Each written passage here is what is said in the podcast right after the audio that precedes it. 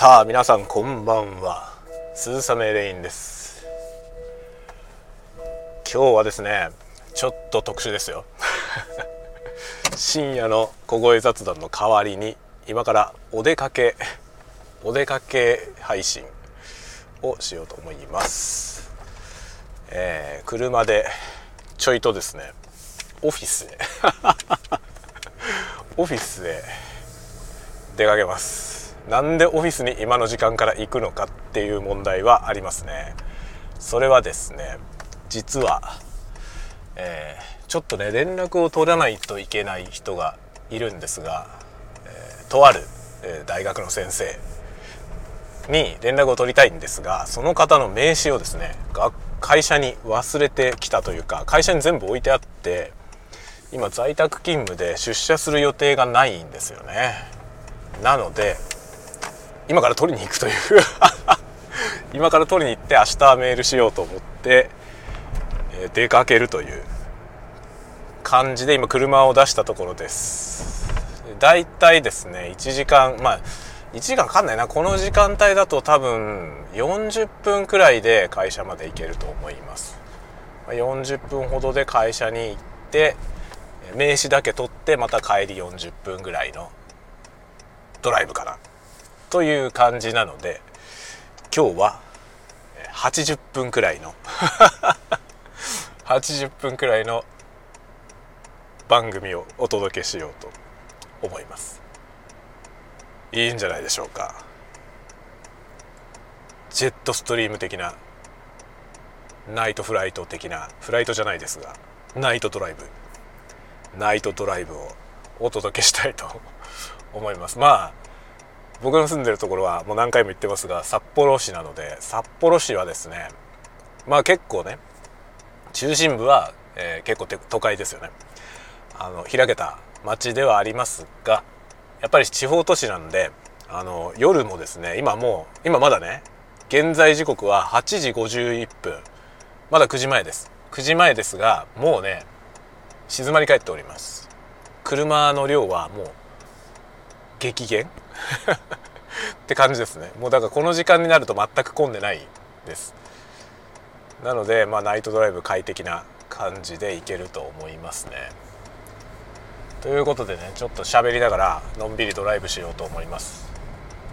まあ僕はもともとね車運転するの大好きであのよくね昔あの札幌に引っ越してくる前は、まあ、15年ぐらい前に引っ越してきたんですけどその前は関東に住んでいてあの神奈川県にねずっと長いこと神奈川県に住んでました。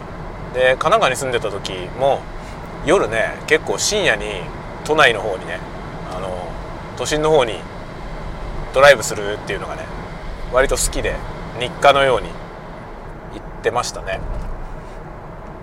ちょっと今暖房のねファンの音がうるさいんで、えー、オートじゃなくてちょっと風量を減らしました。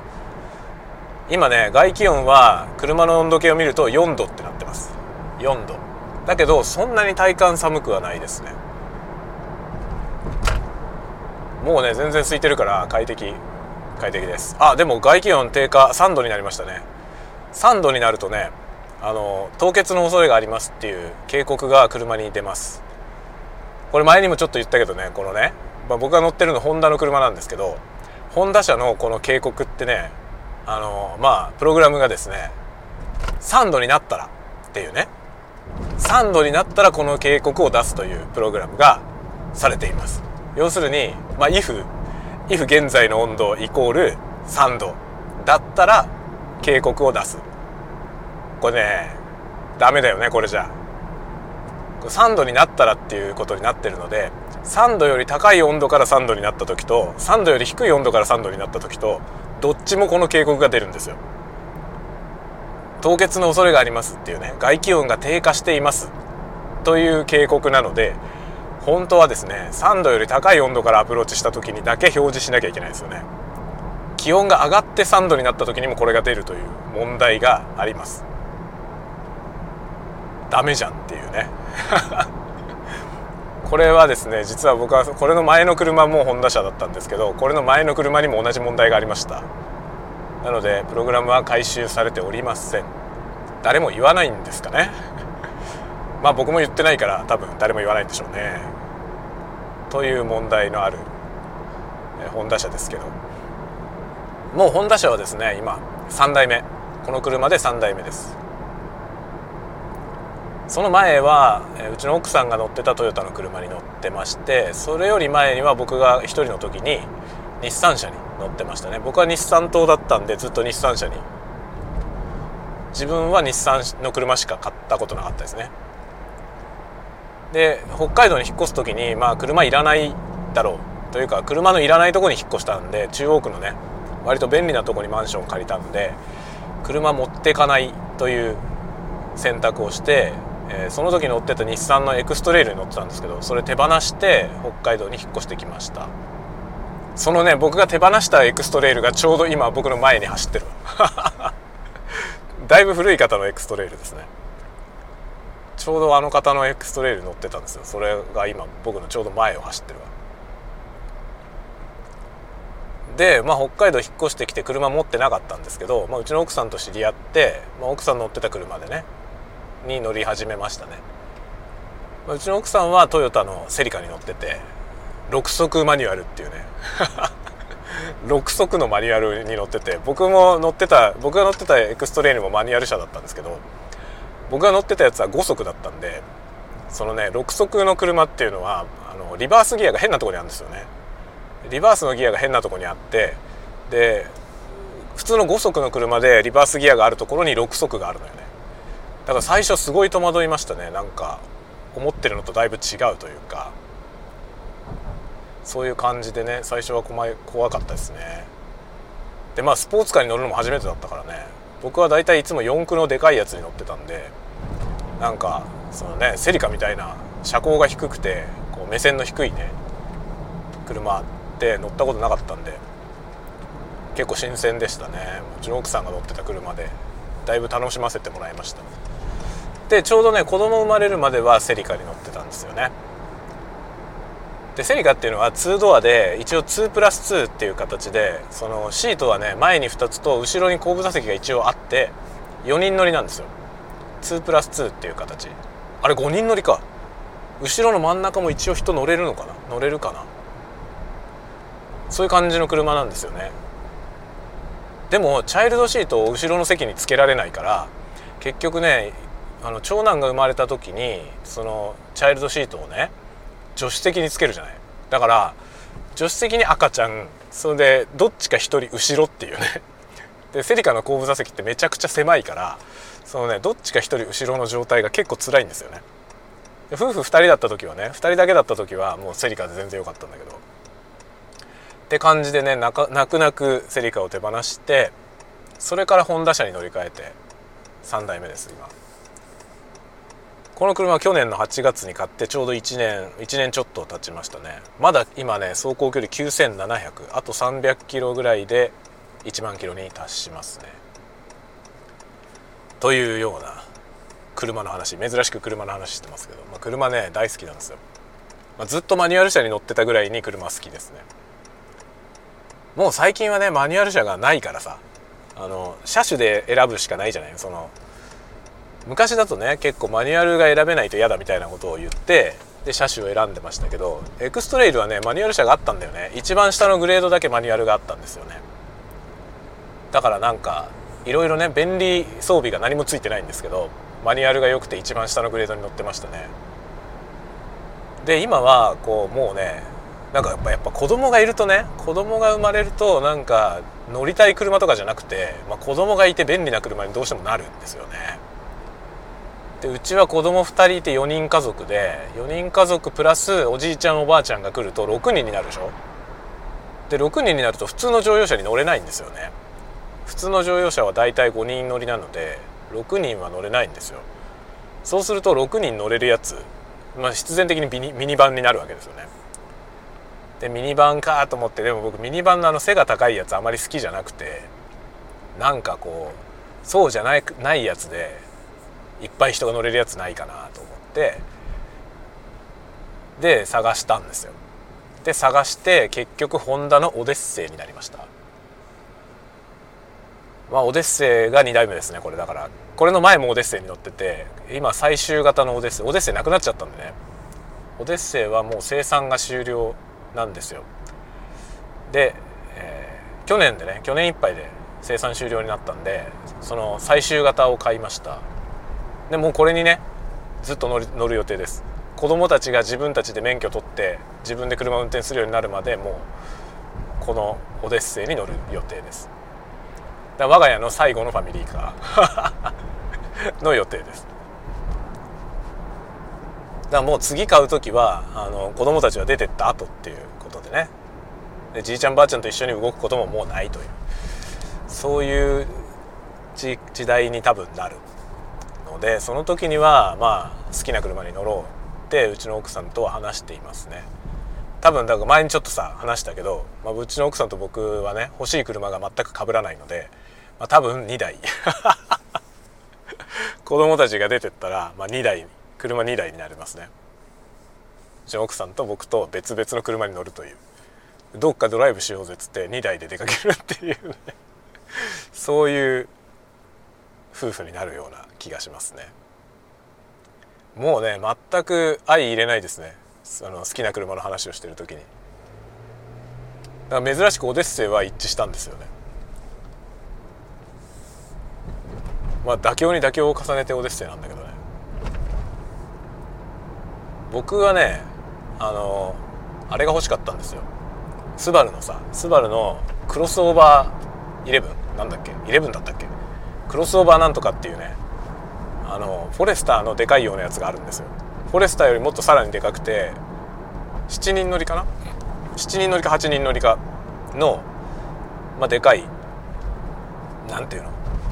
ステーションワゴンみたいな車があるんですよね。それがいいなと思ってたんです。でそれがいいと思ってたんだけどスバルっていうのはさあの何よりも車のね自動車としてどうかということを優先するわけですよね。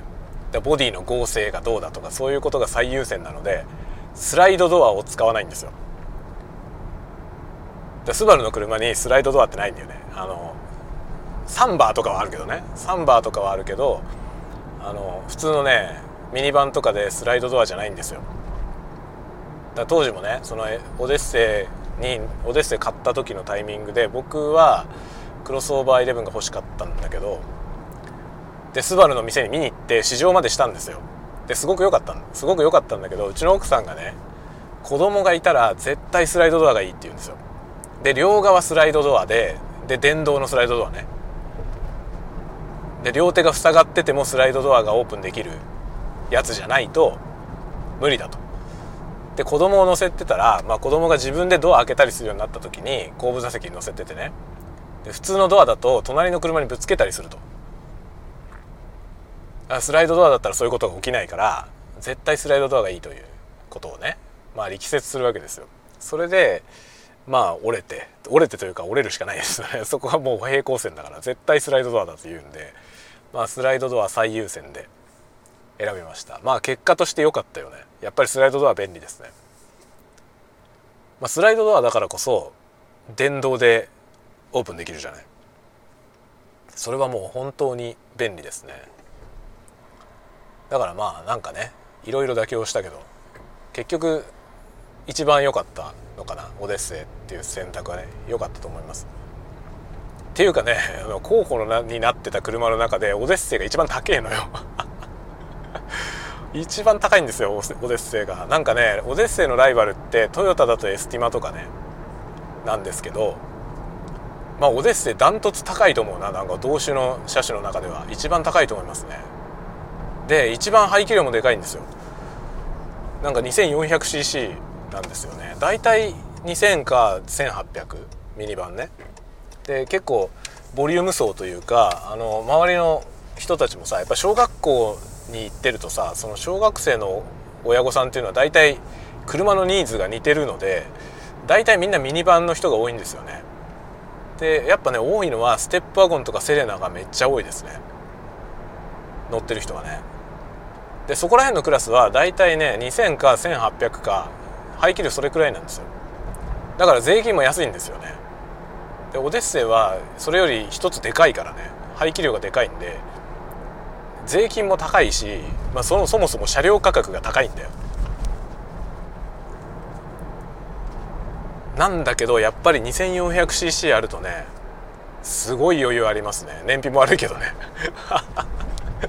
燃費も悪いけど、まあ、断然断然安心感があって、まあ、余裕があるからね高速道路で結構北海道だしね高速道路を延々走ったりすることもあるんですけどまあそういう時にね 2400cc はいいなと思いますね。まあでも遠遠出しないと燃費が本当に悪い。リッター1 0キロなんて前行かないですよ。今時の車なのにリッター1 0キロ行かないからね。高速道路走るとリッター1 0キロ超えますけどね。過去最大の燃費最高燃費は16キロ。16キロは本当にね最大瞬間風速で16キロ出ましたね。その時はもう満タンの状態からいきなり高速に乗ってで結構な距離をね高速道路をずっと巡航したんですよね。そんなぶっ飛ばさないで巡航ずっと同じぐらいの速度でねずっと巡航したんですよ。そしたら燃費がどんどん上がるじゃない。それでどこまで燃費伸びるかなって言って燃費を伸ばそうとして走って16キロ。それがマックスです今までの。実測実測16キロリッター16キロがまあマックス。そんなことはまあないよ。普段はだいたい平均的に8キロぐらいですね。街乗りだとほんと8キロぐらいしか出ない。でもまあうちはね2ヶ月に1回ぐらいこう高速で結構ねあの旭川行ったりとかするんですよ。旭川まで行くと片道140キロくらいあるんでで140キロのうちの半分以上高速道路なんですよね。そうするとね結構燃費は向上しますねずっとやっぱ80キロとか90キロでずっとベタベタでねずっと走れるとなんかこうどんどん燃費は伸びるんですよねなんかね加速したり減速したりしてるとどんどん燃費は落ちていくけど高速道路で信号がなくてさでまあ北海道の高速道路ってめったに混まないんで大体巡航できるんですよね一定の速度で。でその一定の速度でその変に飛ばしたりもせずずっと走ると燃費が伸びていいですね。それでも12とか。13キロ行けばかなりいい方ですね。というね 2400cc2400cc のオデッセイです。今その車に一人で乗ってオフィスに向かってるという。このね、まあ、燃費効率化でいくとあんまり良くないけど。でも今この時間はもうね全然空いてるからあの車としては順調に走れて気持ちいいですね。ドライブはかなり気持ちいい。ずっとね5 6 0キロで今ずっと走ってます。信号もほんと少ないからな。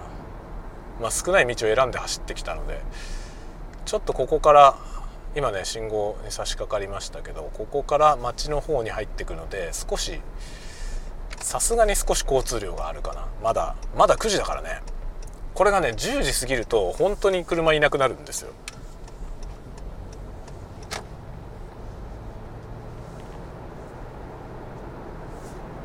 10時過ぎたらもうだいぶだいぶ空いてるだろうな。だから僕がこれから今会社に行って用を済ませて帰り？帰りはね多分もっと空いてると思うね。今だいぶね中心地の方に入ってきましたけど。さすがにね交通量がちょっとちょっとあるし信号もあるから、まあ、ちょいちょい止まりながら行く感じになるかな。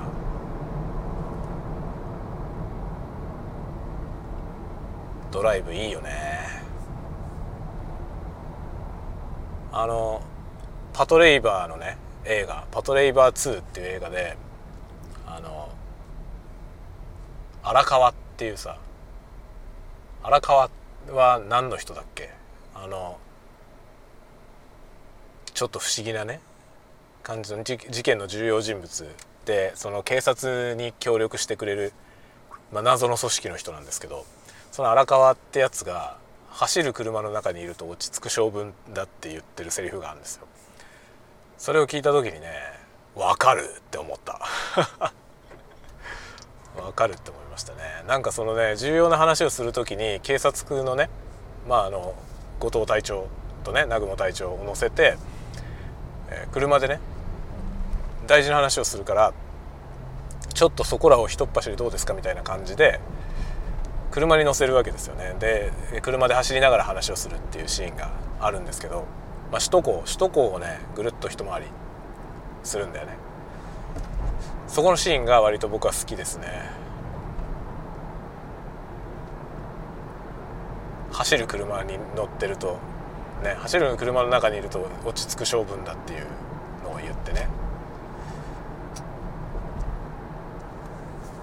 まあ走る車の中にいればねその話が外に漏れることもないということを後藤さんは指摘するわけですけど。それとはまあ別に何て言うのかな。そのね荒川ってやつがなんかねなんか説明するんですよ。走る車の中にいると落ち着くということのその理由を説明するんだけどそれがねまたいいセリフなんだよね。なんかね走ることで自分が限りなく静止に近づいて世界が動き出すみたいなことを言うわけよ。それはなかなかいいなと思って。車に乗ってるっていうのはそういう感覚じゃない？まあ電車に乗ってるとさらにそうなんだけどさ。その車に乗ってる時って自分の体は限りなく動かないけど車に乗って移動しているのでその見える景色は変わっていくじゃない。で昔本当にさそういうあのゲームがありましたけど自分の位置は変わらないまま周りの景色が変わっていくことで車が走ってる感覚になるっていうねそういうゲームがありましたけどそれと同じような感覚に陥ることないですか？自分の位置は変わってなくて世界の方が動いていてで自分の場所が変わっていくっていうね。そういう錯覚をすることないですか？僕ね歩いててもそういうことあるんだよね。なんかその自分はあのなんだウォーキングマシンみたいなねあのあるじゃない。ああいうやつに乗っかっていて位置が変わらないまま足踏みだけしてるみたいなさ。で世界の方が移動していってるみたいな錯覚を覚えることがあってでそれをこの間ねあの「明日の穴」って作品「明日の穴」って作品書いた時にそういう話をね書いたんですよ。まさにその自分が時々感じるその錯覚をね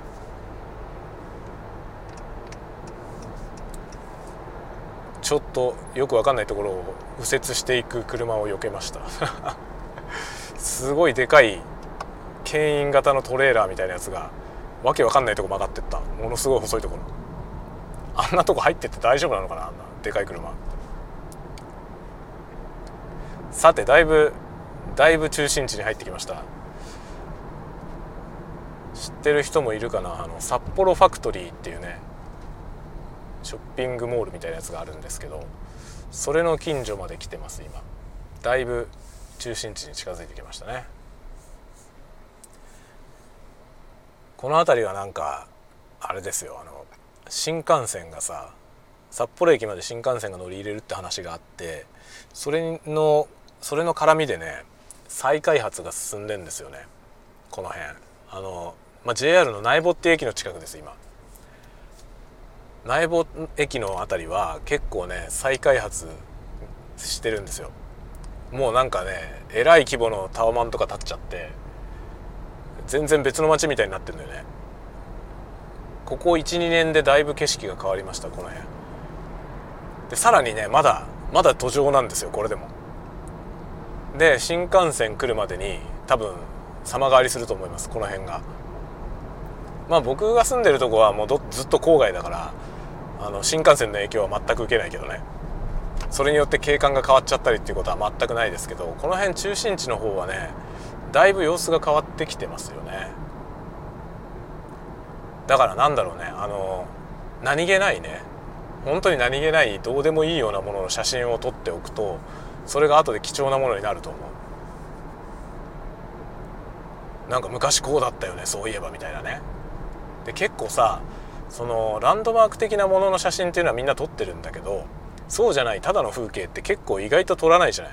写真にね。そんなもの写真に撮ってもねっていう感じじゃない？当たり前のものほど。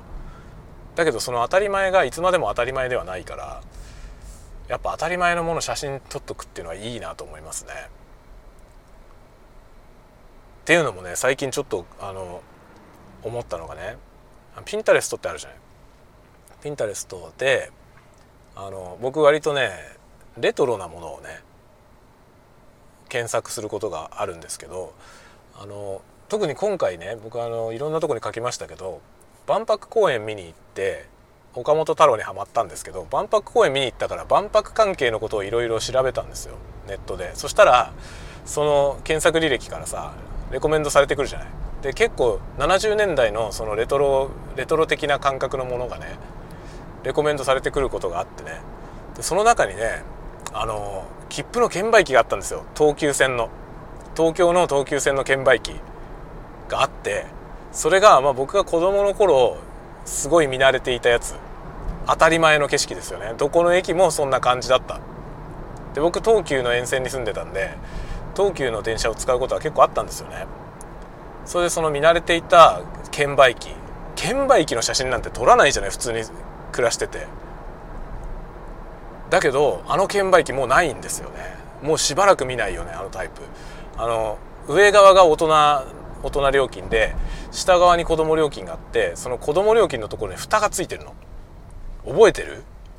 これ多分僕らぐらいの年の人40代以上の人ぐらいじゃないと分かんないと思うけど昔の券売機ってさあの子供ってボタンを押してその同じボタンで大人用と子供用が切り替わるようなやつが今主流じゃない？そうじゃなくて物理ボタンで大人と子供が分かれてたんですよ。で子供の方には蓋がついてたの。間違って押さないように。あれってさもうすごい古いと思うんだよね。僕がほんと子供の頃にはあれ見てたけどでももうね中学とか僕が中学ぐらいの時にはもうなかった気がするんですよね。って考えるとさその券売機の写真をねネットで見つけてこれ撮ってた人いたんだっていうさあるじゃない。そういうこと。それでねなんか痛くねあこういうどうでもいいようなものね。今の今の世の中で当たり前すぎてわざわざそんなもん写真撮るっていうようなものの写真を撮っておくといいなって思いました。かなり思いました。だからねなんか街並みの写真をね、まあ、今札幌はすごい変わりつつあるからなんかその札幌の街の中のねいろんな当たり前のものの風景をね写真に撮っておこうってちょっと思いましたね。で風景だけじゃなくてさその本当にどうでもいいもの券売機とか本当にね。改札口の様子とかそういうのを写真に撮っておくといいなと思って。それっていつまでもあるわけじゃないじゃない。考えてみればそうだよね。だって改札にさ昔はね人が改札にいて改札口でハサミで切符切ってたじゃない？あの改札口ももうないじゃん今。改札口に人なんかいないじゃないですか。まあ駅員さんなんかね立ってることはあるけどあの駅員さんが中に入ってるスタイルの改札はもうないじゃない？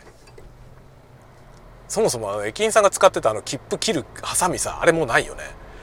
あの切符を切るハサミがね専用のハサミがあって駅ごとにその切り口の形が違うんですよ。だからその切り口見るとどこの駅で入ったか分かるんですよ。っていう仕組みだったのよ昔。今みたいな自動改札機でその時期でねどっから乗りましたみたいなことが分かるような時代じゃなかったからそういうのもさ失われていくわけですよね。失われるレガシーテクノロジーなんですよ。って思うとさなんか貴重だよね。どうでもいいようなことが貴重だよね。さて今 NHK です NHK の前に来ました。NHK はね移転してでかくなりました。すごい。すごい巨大化した。しかもものすごい立派な建物ができましたね。NHK の前を通ってかなり中心地の方です。まあ、僕が通ってるオフィスはかなり中心の方にあるんで今オフィスの近くまでやってきました。もうちょっとで着くね。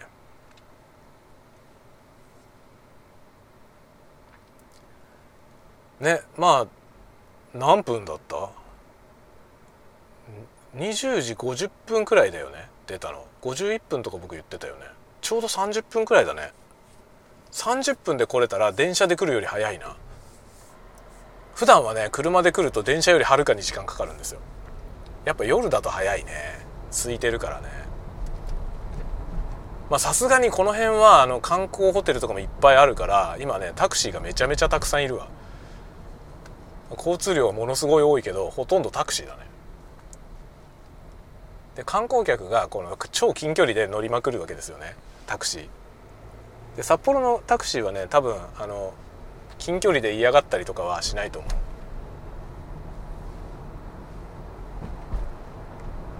何しろ近距離で稼いでなんぼっていうかさ って感じだと思うよ。あ曲がるとこ間違った。曲がらなきゃいけないとこ通り過ぎちゃった。通り過ぎちゃいました。一本来すぎました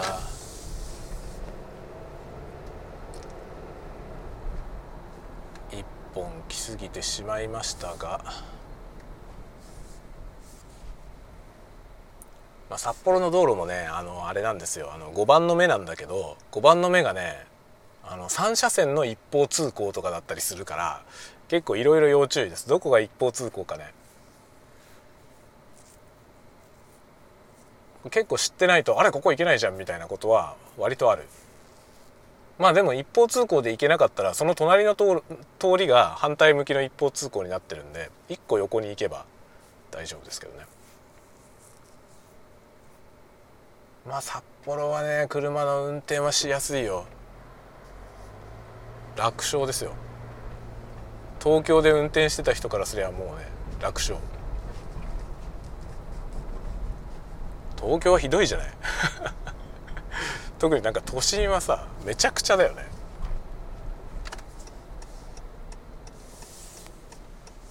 都心の道路ほんとめちゃめちゃだからさなんかどこ車線を走ってれば右折なのか左折なのかとか全然わかんないもんね。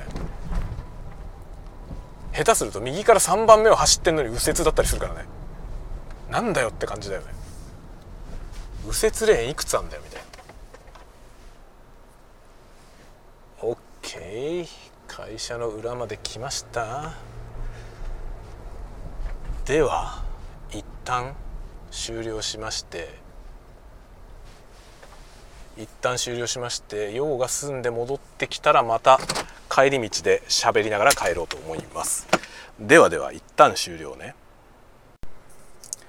というわけで速攻戻ってまいりました。いやあのね連絡先の名刺が欲しかっただけなんで。机の上にある名刺を持ってきただけで速攻用が済みました。これ大丈夫？ちょっと待って。ちゃんとちゃんと音入ってる？まあ大丈夫だと信じよう。さてそれでは帰りますよ。今9時28分。さっき9時20何分何分に来た僕？5分ぐらいしか多分経ってないと思うでオフィスのあの、まあ、ビルの中にある自動販売機でジョージアのねラテニスタってやつを買ってきた。あこれを飲んで帰りましょう。これを飲みながら。では帰るよ。よいしょ。帰りのドライブでございます。さて帰り道どっから帰ろうかな。いしょこういうのがさその道路をさどの道路から帰ろうかなみたいなのも楽しいよね。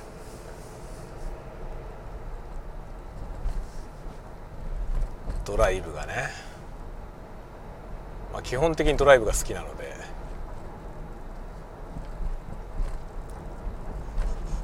さてでもどっから帰ろうかな。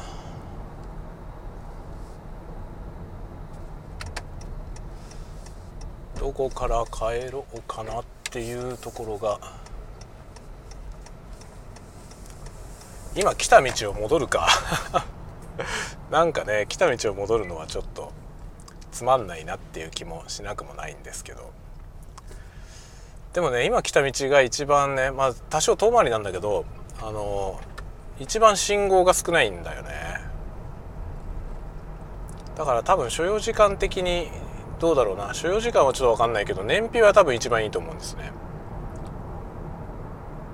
どこから帰ろうかな。今9時半。あれもしかしてまだヨドバシカメラってまだやってんのか。ヨドバシカメラって10時まで？9時半までか。10時までか。あれもしかしたら下手したらまだやってんな。ヨドバシカメラ寄ってくか。せっかく来たから。いやあのねヨドバシカメラね次のあの次僕福岡に出張があるんですけど福岡に出張行く前にヨドバシに買って買いたいものがあるのよ。ちょっとヨドバシカメラに寄ってみようかな。まだやってたら寄ってこう。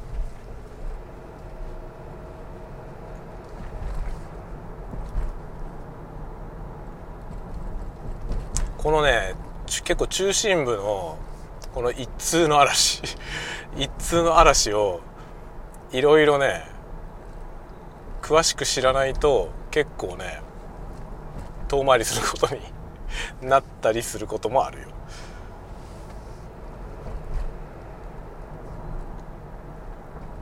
僕割とねあの歩く時にね車の目線で歩いてるんだよね車運転することを想定しながら歩いてるから割とねあのどこの道がどっち向きに一通だとか結構把握してます。なんか工事しまくってて通りづらいね。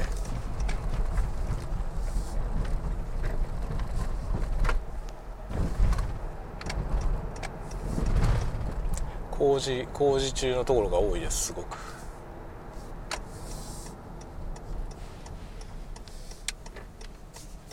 でねヨドバシカメラの駐車場とかもさあの駐車場に入れる向きが決まってるんであの逆側からアプローチしちゃうと入れないのよね。右折時入れないっていうふうになってるから。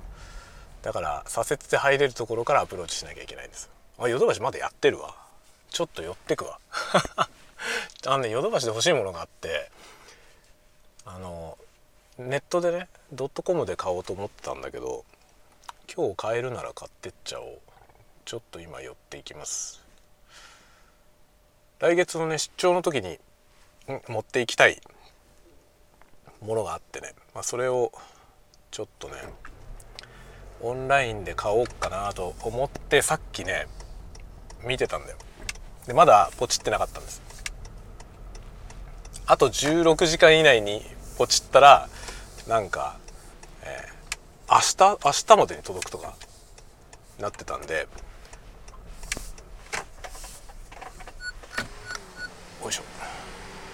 ヨドバシカメラは22時閉店駐車券をお取りください。場内の案内表示に従ってご入場ください。ヨドバシカメラは22時閉店で駐車場は21時20 23時までやってますと書いてありました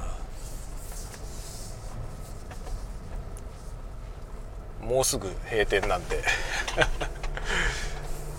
閉店ギリギリだけどちょっと突入してあのねドットコムで翌日配送になってたんでこの一番近い店舗うちから一番近い店舗であるここに在庫があるってことだと思うんだよね。そうじゃないとあと16時間後ってだって明日じゃない？明日の朝注文して明日中に届くってことはそのここにね在庫があるってことなんですよ。ヨドバシヘビーユーザーだから僕。僕のヘビーユーザープレイはかなりのもんなんで20 20何年ヨドバシカメラ一筋で何でもヨドバシで買ってっからね。めちゃめちゃ詳しいよ。なんならバイトしてたことあるし。ちょっとね今ヨドバシカメラに来たんで、えー、ヨドバシで買い物してまた帰りにしゃべるわ OK よろしく。またね後でまたこのこの後すぐ続くからね。引き続きお楽しみください。はい買い物済みました。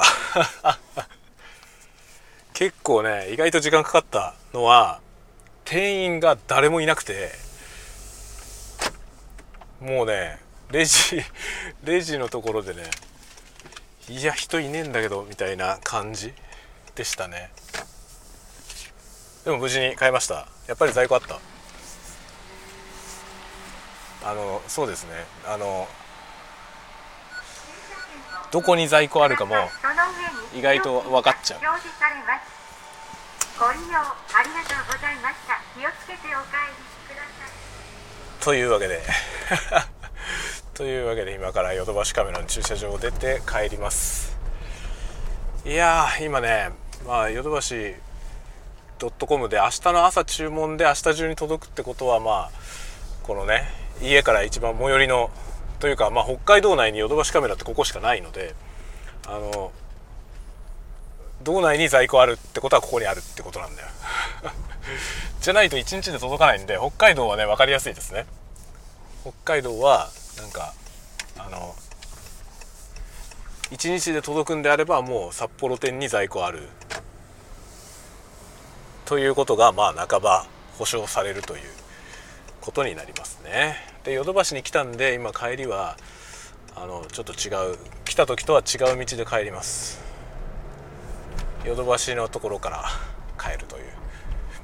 でヨドバシからの帰り道もね普段は使わない道を使います。普段の普段ヨドバシに買い物来るとこのこのルートは混むんで使わないんですけどこの時間なら空いてるだろうということで。ちなみにですね今日は何を買ったのか。何を買ったのかというとヘッドホン。またって思ったでしょ。お前またヘッドホン買ったの？思ったでしょ。また買いました。今回買ったヘッドホンは何かというとまあ Bluetooth と有線が両方できるやつですね。これがね出かける時にこれがあると超便利ってことにこの間気づいちゃったんだよな。でまあ今ねうち我が家にはヘッドホンがいくつあるんだろう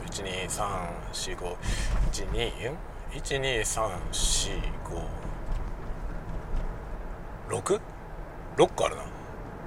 うち4個僕のだけど。うち4個が僕のだけどね。ヘッドホン6個あるんだけど。そのね僕4個持ってるヘッドホン全部オーディオテクニカなんですよね。あ違う。1個だけタスカムですね。1個タスカムで3個オーディオテクニカですけどまたテクニカのやつを1個買い出しました。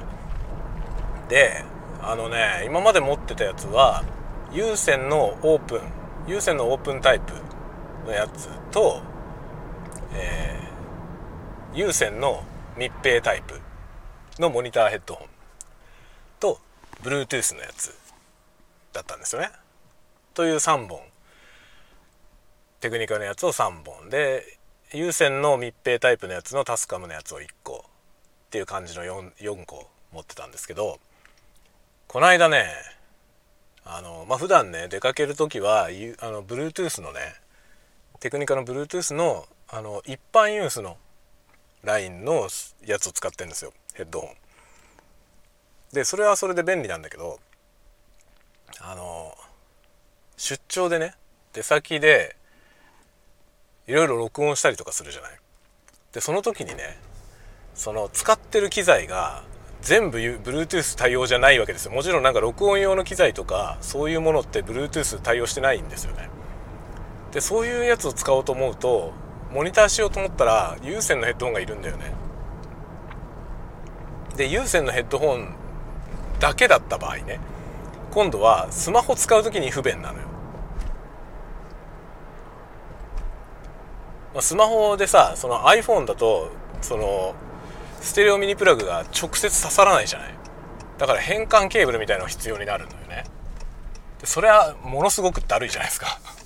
ヘッドホンを使おうと思った時に変換が必要なのってもう超だるいでしょ。だから嫌じゃない。で変換使いたくない問題があって Bluetooth がいいんだけどでも Bluetooth のヘッドホンと有線のヘッドホンを2個持っていくのはだるすぎるでしょ。その出張の時ね飛行機乗ったりするのにヘッドホン2個持ってのアホじゃない。っていうのもあってね。それで調べていたらモニターヘッドホンの Bluetooth のやつは有線と Bluetooth が両方使えるんだよ。っていうことに気がついたんですよ。それでそのねモニターヘッドホンのラインの安いやつ M20X の Bluetooth ってやつを買いました。で M ね M20X はモニターヘッドホンのラインで一番安いモデルだから多分音はしょぼいと思う。今僕普段使ってるその ASMR 撮る時に使ってるモニターヘッドホンは M40X で M40X は結構僕は好きなんですよね。で M50 その上にね M50X っていう機種があってこれは前にも話したけど M50X は音が派手でちょっとモニター用途にはあまり好きじゃないなって感じで50を避けたんだけど50にもね Bluetooth のがあるんですよ。で50の Bluetooth のとどっちにしようかなと思ったんだけど50の Bluetooth のやつも有線と無線と両方できるんでね。でどっちにしようかなと。ひとしきり悩んだんですよ。価格も倍なのよ。で 20X は9900円でヨドバシ価格9900円で 50X はの Bluetooth のやつは2万ちょっとなんだよね。で Bluetooth のヘッドホンってさ結局さ使い捨てなんですよね。まあヘッドホンは全般に使い捨てって言えなくもないけど Bluetooth ってバッテリーでの寿命でダメになるじゃん。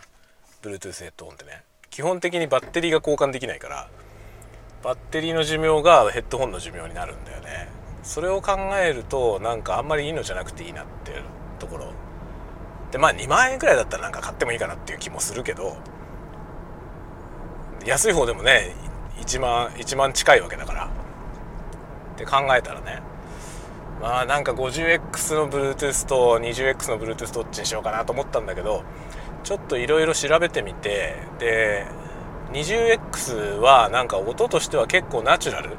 その 40X みたいに派手さのあまりないニュートラルな音らしいのよね。それはなんかデビューで見ただけだから分かんないけどね分かんないけどなんかそういう感想の人が多かったんでまあ僕どうせ間に合わせだしいいかなと思ってその出先で使うだけだからね。で軽いっていうのがあって軽いのがいいよなと思って。その出張に持ってく用だからさ。その普段のなんか会社に通う時用じゃなくて出張みたいな遠出の時に持っていきたいやつだからしたら軽い方がいいよねと思ってね。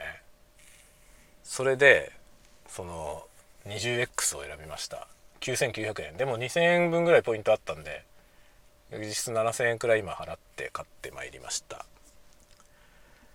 これはまた使ってみてレビューするよ。ていうか今日これこのモニターヘッドホン使いながらあの深夜の小声雑談撮ろうかな。どうなるんだろう。マイクを USB でつないでたらやっぱ有線じゃなきゃダメなのかな。マイク USB でつないでヘッドホンだけヘッドホンだけ Bluetooth ってできるのかな。iPhone できなかった気がするな。なんかヘッドホン iPhone の Bluetooth ってさあのオーディオのインアウトがセットだった気がするんだよね。インとアウトを別々に選べない気がするんだよね。インプットは有線の USB のインターフェースでアウトプットを Bluetooth に回すことは多分できないと思うのでだからもし Blue Yetiを使って録音する時にモニターしたいと思ったら有線で Blue Yetiに挿すしかないと思うでもさ有線のヘッドホン有線もできるヘッドホンだったらそれが可能なんだよね。ここが違うんですよやっぱ。普通のと。普通の Bluetooth のヘッドホンって Bluetooth しかできないから普通は。こういうことはできないはずなのよね。だからねこれはめっちゃいいよ。それで9900円だっていいよね。僕が使ってる今使ってるやつがあの普通の一般向けのヘッドホンのラインのモニターヘッドホンじゃないやつね。のラインのテクニカのね Bluetooth のなんとか30って機種なんですよね。その30っていうやつも軽いしまあ Bluetooth しか使えないけど音はね比較的いいんですよ。それも1万円切ってるけど、まあ、僕 Bluetooth ヘッドホンに1万円を超えるようなのあんまり買いたくないなっていうのがあって。まあさすがにね2万円も出すんだったらさ有線のやつがいいよね。っていうか2万円出すんだったら僕あの70が欲しいよな。73万円以上するけど3万何千円かするけど M70X がねもう桁外れに音が良かったからあれがいいなどうせなら。まあ買わないけどね。あのね本当はね先々では70に買い替えようと思ってとりあえずのつもりであの 40X を買ったのよ。40をね買ったんですよ。そしたらね40がなんか思いのほかいいんだよね。だからもうこれでいいんじゃないかなってなってで3万円もするヘッドホン買うぐらいだったらマイク買った方がいいなと思って。ASMR 撮るのにねモニターヘッドホンが良かったら自分は気持ちいいけどさ結局そのコンテンツとして届ける相手の人にはさ僕がいくらいいヘッドホンを使っても何も変わんないからね。まあ多少ミックスとかが良くなる可能性はあるけど。あるけどでも本質的な音は変わんないからね。だったらねあの同じお金かけるんだったらマイクにお金かけた方が皆さんに届く音が良くなるからその方がいいよね。という感じでねちょっと高いヘッドホンを買うのはやめようと。思いました。で今回のこの M20X はもう必要だから買うという。今度ね出張する時に前回出張した時はヘッドホンがなかったからもうノーモニターで収録したんでいろんなものをね。そしたら案の定やっぱりね音割れてたりとかしてやっぱモニタリングしないとダメだなと思って。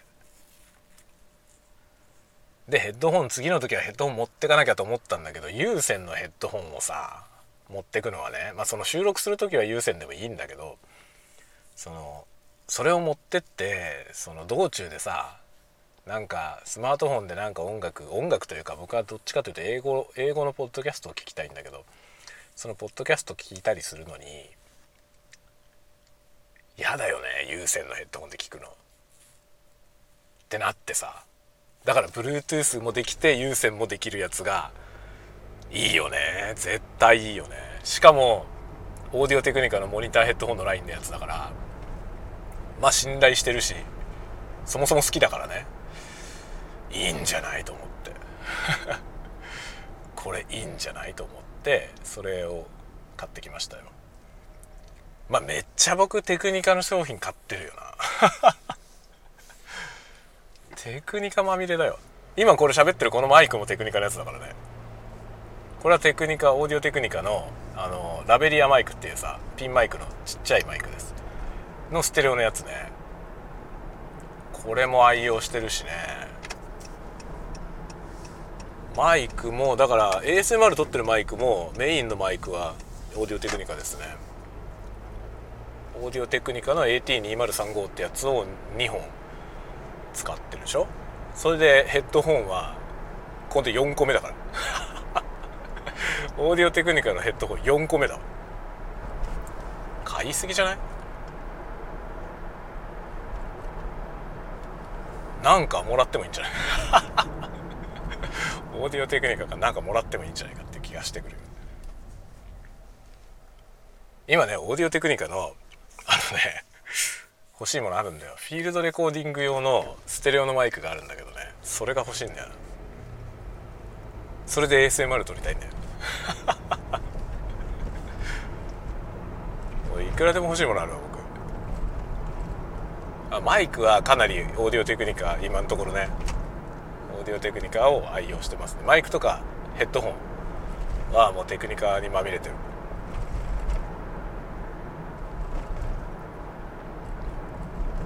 でもあのちっこいねスモールダイヤフラムのマイク。あのタイピング最近タイピングの音取る時使ってるマイクがあるんですけどそのマイクはあのルイットっていうどこ？あれオーストリア？オーストリアかどっかのメーカーですねルイット。なんかねあれなんだよ。あのドイツのさアーカーゲーって AKG って書くアーカーゲーっていうメーカーあるじゃない。あのマイクのすごい有名なメーカーですね。マイクとかヘッドホンの。日本だとあの軽音ってさアニメがあったでしょ。あの軽音の時に確かあのベースの子がさアーカーゲーのヘッドホンをしてたよね。ベースの子だっけ？なんかアーカーゲーのヘッドホンをしてる子がいてキャラの中にね。ですごい高いヘッドホンなんだけどめちゃめちゃ売れたみたいな話あったじゃない？あのアーカーゲーですね。アーカーゲイはねマイクも超良くてあのまあ ASMR だともう世界一有名な 世界一有名なジビさん。あのすごい綺麗な女の人のさジビさん。GIBI って書くジビさんっていう人がいるんだけどその人がアーカーゲイのマイク使ってるよね。アーカーゲイの超いいやつですよ。あの人が使ってるマイク。アーカーゲーもねちょっと型番で分かりにくいんだけど同じ414というマイクにいろんなのがあって414ピンキリなんですよ。そのね414のすげえ高いやつを使ってるあの人。1本20万近くするマイクじゃない。それを2本使ってるよね。まあジビさんの音めちゃめちゃいいよね。全然ノイズないもんね。びっくりする。しかもあのリダクションで消してるんじゃないんだよね。あれ多分マイク自体がもう本当にねグラウンドノイズみたいなほぼないと思うなあのマイク。恐ろしくいいですね。ジビさんめちゃめちゃ音いいんだよな。まあ多分録音の技術とかもうまいんだと思うけど、まあ、オーディオインターフェースも金かけてると思いますね。あれは相当音いいからね。あれが理想なんだけどね。僕はあそこまでの音が取れる機材を用意できてないから僕はねノイズリダクションをかけてる。ノイズリダクションかけてるけどそのかけ方はちょっとこだわってこだわってはいる。頑張ってはいる。頑張ってはいるけどやっぱりかけてる音だよね。ノイズリダクションをかけたなって音なんだよな。それがちょっと自分では気に入ってなくてやっぱねもっともっとグラウンドノイズのない環境にしたいと思うよね。今のところでも僕の予算的に限界ですね。これ以上は多分金かけないと無理だなと思う。かなり頑張って今ホワイトノイズをね減らしはしました。でももうマイク自体のねグラウンドノイズがもうあるからしょうがないんだよな。これ以上どうしようもないっていうところがある今。現状はね。でケーブルもこだわってるけど結局多分ねこれ以上ケーブルにこだわっても変わんないですねもう。そういう問題じゃない部分でノイズが乗ってるからね。やっぱすげえんだよな。えアーカーゲーとかの上の方の機種はマジですごいですね。すごい臨場感なんだよな。あのマイクはちょっとね憧れる。だから人が使ってるマイクで ASMR のねいろんな人のやつ見ててなんかマイクでこの人の使ってるマイクめっちゃ羨ましいなと思うのはジビさんだな。ぐらいだな。なんか他のはそうでもないかな。ああとはねあとはピエールさんが使ってるピエールさんがね時々使ってるあのルイットのいいやつ。もうすごい好きですね。あれもかなりいい音するよね。あなんか今なんだろうイタチみたいなものが道路に死んでた。イタチかな？イタチじゃなくてキツネかな？なんか道路で今引かれて死んじゃってたね。まあ、今ね道路をずっと喋りながらずっと喋りながら街中を抜けてきて街中をっていうかね今環状線から郊外に出て、えー、郊外を今走ってますけどもうねだいぶ中心地から離れたんで車は1台も走ってません。すごいな。まだ10時だよ。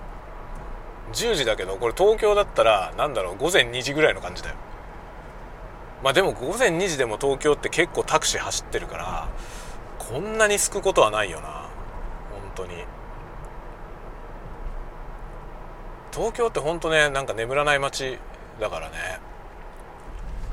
どんだけ夜中になっても、まあ、車はいないことはないですよね。でもね都心僕は本当ね深夜に都心走るの好きであの1時ぐらいにね家を出るんですよ。神奈川の家を。1時ぐらいに出て3時半とか4時ぐらいに帰ってくるの。っていう感じで夜中にねよく走ってました。あれね24歳ぐらいの時234歳ぐらいの時ですね。そのぐらいの時本当にね僕はなんか一番なんかね優雅な暮らしをしてたよね。めちゃくちゃ金あったんだよな。なんかそのね僕生涯今までのね生きてきた中で一番収入あったのその頃なんだよ。234歳の時が一番多分収入あった。それから下がる一方だからね。フリーランスでね一人一人もんで一人暮らしでしょ。で金はあるじゃん。っていう感じだったからもうなんかね。で仕事もさすごく割のいい仕事をやっててまあ当時はねウハウハだったよね。なんかちょっと仕事するだけで全然もうバリバリ食っていけちゃうぐらいの感じだった。で僕あんまりその金に執着がないからさだからその時にがむしゃらに仕事してたら結構いっぱいねもっと稼げたけど金は別にさなんかいる分だけあればいいやと思うからさ。でいる分だけ稼いだらそれ以上なんかもうよくて仕事をがむしゃらにやるってよりはなんか全然違うことしてたね。遊んでましたね。それで割とね夜中に車でずっとねその頃エクストレイルだけどエクストレイルに乗って夜中にさ繰り出すわけですよ。1時ぐらいから家出て。でずっとねあの僕は神奈川の外れの方に住んでたからあの国道246号246246に乗ってずっとね行くわけですよ。で渋谷の辺りからさ渋谷のあの高架をくぐってあの、まあ、今あの辺様変わりしちゃったけどさ僕が行ってた時はあのあれもなかったからね。渋谷のなんだっけあのなんとかってすげえ建物だったじゃない？全然全然言葉が分かんないけどさあのなんか新しいやつなかったんだよね。でまだ東横線の駅がさ地上にあってそういう時代だよね。そういう時代の時のあそこら辺を通ってさその渋谷を越えて六本木のとこ通ってさで六本木の辺りから東京タワーの方に行くわけですよね。東京タワーの方にずっと行って港区港区とか千代田区とかさでずっと皇居の周りとか走ったりとか。有楽町銀座とか抜けてって。その東京の本当にど真ん中ですよね。だから普段の日中なんか絶対走れないところ。あの混みすぎてて。混みすぎててあっちからこっちへ抜けるのに何時間もかかるみたいな。そのあの辺りをねずっとぐるっと走ってそれでそのぐらいの時間帯だとさ車線変更とかもいくらでもできるからああここはなんか右側3車線右折レーンなんだなとかさまっすぐ行きたいと思ったらこの4番目にいなきゃダメだなとか。そういうのをそのね夜中に走って覚えてた一つ一つ。今みたいななんかすごいナビゲーションとかないからね。道路地図ですよ。道路地図を見て道路地図見ながら行ってでもうね道路地図はさ要は走りながら見れないじゃない。前もって見といて覚えていくんだけど結局覚えていくけどさ全部覚えた通りにいけないじゃない。なんか、ま、間違うと分かんないからどっかに止めてまた地図見てさとかなるでしょ。で都心だとそれができないんですよね。ちょっと止めてとかできる場所がないからさ。だからね都心でねそのスイスイ走るためには道を知らなきゃいけないのよ。でもどうやって知ればいいんだっていう感じで夜中に夜中に道路地図持って出かけてどの夜中だったらもうね全然止め放題だからさ。分かんなくなったら止めてでね地図見てでこっち行ってみようとかさ。でここ行くとどこに繋がってるかなとかいろいろやってそれでねいろんな都内をね走り回ったんですよ。まああれは趣味だったよね。趣味としてやってましたよね。一時期本当にそれが好きでずっと走り回ってたな夜中車が好きで車で走り回るとか言うとなんかスピード出していく感じがするけど僕そっち向きじゃないからさ。とにかく道を覚えたくてなんかね別にそのスピード出すような車じゃないしね。ひたすら普通に走ってました。普通にうろうろうろうろ。夜中中。でひとしきり12時間走って帰ってくるのよ。混む前に帰ってくるんです。もう5時ぐらいになったら混むからね。5時ぐらいになるともう車が増え始めるんですよ東京は。おかしいよね。ほんと眠らない街だよ。それをねずっと夜中に走ってね楽しかったですね。1時ぐらいから出かけてさほんと楽しいよ。まあそれはねもうできないですよね。あの今はね子供もいるから 子供もいるから夜中になんか出かけたりもあんまできない。今日は久しぶりに夜一人で走ってて楽しいね。めちゃくちゃ空いてるけど今ちょっと信号待ちで止まったらなんか一応3台くらい車いるわ。もうねもうすぐ家に着きます。ちょっとヨドバシに寄ったから遅くなったけど、あ、ヨドバシが人がいなかったから遅くなったんだよなあれ。レジに人がいてくれればさもう速攻買うもの決まってるからこれくださいっつってポッて終わるとこだったんだけど人を探すのに15分ぐらいかかりました。いねえんだもん誰も。フロアに誰も人がいなかったよ。ヨドバシカメラって夜になるとあんなになっちゃうんだね。あれ多分さ全国でヨドバシカメラって夜10時までって決まってるからさどこの店舗でも10時までやってんだと思うんだけど多分札幌店10時までやっててもあれ人来ないよな。何しろ札幌ってさもうさっきもね夜僕出てくる時9時前の時点でもう車走ってないからねほとんど。そういう感じなんで多分ね10時までやってても9時半以降なんて人来ないんだろうね。僕は9時半に行ったからさ9時半にヨドバシに着いたからもう店員さん全然いない。もう各コーナーに1人ずつしかいなくてその人がなんかもう片付けとか掃除とかしてると全然いないわけよね。だからオーディオのコーナー、まあ、僕はヘッドホンが欲しかったからオーディオのコーナーに行ったけどオーディオコーナー誰もいなくて。どこにも誰もいないんだもん。かなり探しても誰もいなくてさ。しょうがないから時計のコーナーにいた人にやってもらった。時計のコーナーの人に声かけてさ。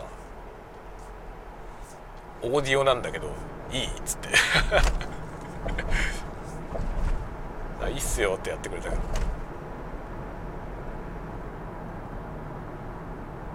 あんなに人いないんだなっていうね。ヨドバシカメラは夜行っちゃダメです こんな時間に行くぐらいだったらもうドットコムすればよかった。ドットコムにしても明日届くんだからね。それでいいじゃないっていう感じだったわ。というわけで帰ってきたよ。もうすぐだ。ここまで帰ってくると帰ってきたなって感じがするっていう場所に帰ってきた。まあ郊外だからね。うちは。郊外も郊外。果ての方です。いいところだよ。住むのにはとってもいいですよ。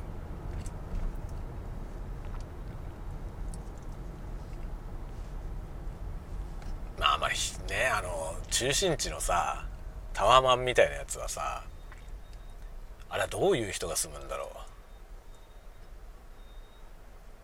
結構まああれだってじじいさんばあさんが多いって話は聞くんだけどね、まあ、確かにじいさんばあさんだと便利だよね。あの歩くところがさ少なくて、まあ、駅直結だったりとかするとさほとんど歩かないで行けるしあのマンションの何がいいって除雪しなくていいのがいいよね。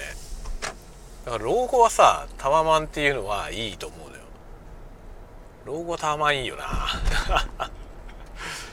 と思うけどまあね。えどっちかというとなんか一戸建てで僕今一戸建てだけどさこの一戸建てに住んでてあの除雪をしなきゃいけないからしするじゃない？それがいい運動になるって話もあるよね、まあ、じいさんになったらきついと思うけどさきついと思うけどやっぱりでも除雪してるじいさんみんな元気だよね。